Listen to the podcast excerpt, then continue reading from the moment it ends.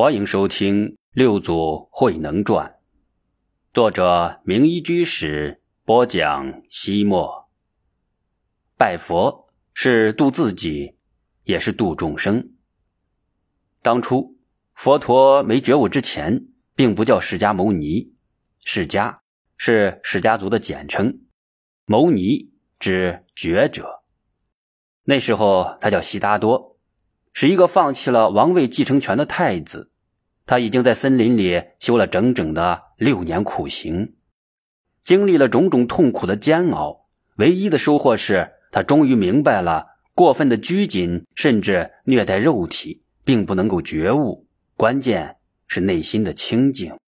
于是他走进尼连禅河沐浴，清冷冷的河水不但洗去他满身的污垢，似乎也洗涤着他的心灵，满身轻松。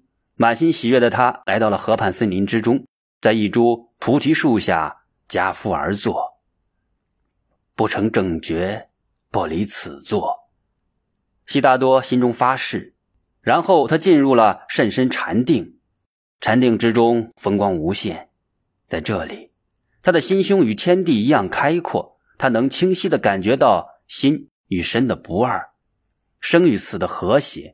一切束缚都已经解除，一切障碍全部消失，他的心灵，他的生命与天地空间相融合，与整个宇宙同化，一切都是众缘和合而生，一切都没有真实的字体，没有任何的预兆，没有任何的提示。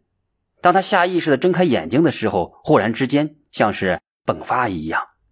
东方天际升起了一颗最明亮的晨星，它灿若明珠，夜夜生辉；它晶莹似钻，璀璨夺目；它横亘天宇，群星失色。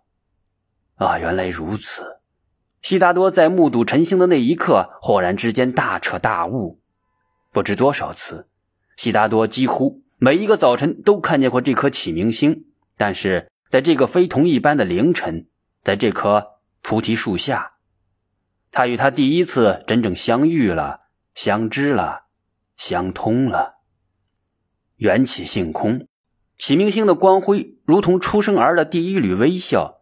悉达多脸上那觉悟的光辉与星光一样灿烂，与出生儿的微笑一样纯真。他凝望着东方天际，无限的慈悲油然而生。他情不自禁感叹起来：“太奇妙了，太奇妙了！一切众生都有如来智慧德相，因为妄想执着而不能证得。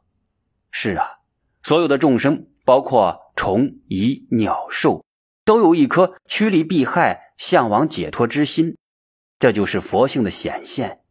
也就是说，所有众生都蕴藏着新开得悟的智慧种子。”只可惜被无名所障，习气所困，业力所缚，生生世世流浪于生死长河之中。然而机缘成熟，一念觉悟，众生即得成佛。佛祖释迦牟尼的感叹，再一次被一位中国的樵夫所证明了。他鲁慧能，一个来自荒蛮之地的葛辽，一字不识。相貌丑陋，出身低贱，人微位卑，甚至连最起码的头发都尚未剃去。然而，就是他，却偏偏顿悟成佛，一跃成为中华禅宗第六代祖师。后世禅僧感慨曰：“七百僧中选一人，本来无物便相亲。夜传衣钵曹溪去，铁树开花。”二月春，黄梅席上树如麻，距离成机势可接。只是本来无一物，青天白日被云遮。常想新州带发僧，不识一字有何能？肩头柴担腰间石，博得西来无尽灯。葛辽登佛地，樵夫成祖师。文盲成衣钵，行者系发统，可谓空前绝后，震古烁今。然而葛辽佛性比佛祖不欠不缺，为何不能够得道成佛？樵夫心中犹如状元及第，自然要荣登祖位。文盲心不忙，彻悟人生，弃入禅机，般若智慧之光与日月同辉。龙女八岁成佛，善财童子得道，行者明心见性，真理在胸，禅杖在手，天上地下唯我独尊。灵光一束透寰宇，菩提几分悟人生。二十四岁的鲁慧能无论如何也没想到，师傅弘忍大师会将达摩祖师从印度带来的象征着佛祖释迦牟尼心印的袈裟传给他这个尚未剃度出家的毛头小子。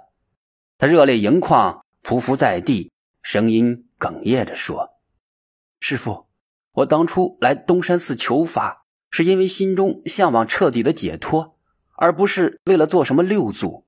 我之所以在南廊上题记。”是觉得神秀上座的继子并未领悟到自性，所以才表明自己的见解。因此，我弘忍大师将他搀了起来，扶着他坐在自己日常所做的法座之上，然后郑重的说道：“禅者的胸怀应该像天空一样的博大宽阔，心灵如日月一般的光明磊落。慧能，你要知道。”禅者追求宇宙人生的真谛，绝不仅仅是为了自己的解脱，而更应该去觉悟他人，共赴大道。慧能点点头：“师傅，这个道理我明白。地藏王菩萨说：‘我不下地狱，谁下地狱？’表达的正是学佛修禅者的胸襟。可是我一个樵夫还不识字，樵夫怎么了？”弘忍大师站立起来，威风凛凛的挥动着手臂，说道：“你虽然做过樵夫，但你已经明心见性，犹如手中握着太阿宝剑，所有的藤蔓一挥而断。而禅者开悟之后，心灵中所爆发的般若智慧，是人间任何人都难以思议的。比如你的那首偈子。”就犹如雄狮出吼，必成千古绝唱。所以你大可不必妄自菲薄。听到师傅如此之说，慧能心中的不安一扫而空。他重新给师傅磕头顶礼，说道：“恩师的教导，慧能终生不忘。我一定竭尽全力弘扬顿教法门，普度众生，光大我佛慈世救人的本怀。”弘忍大师点点头，说道：“你且坐下，听我说。”弘忍大师徐徐的吟诵道：“有情来下种，因地果怀生；无情亦无种，无性亦无生。”慧能何时？多谢师傅开示。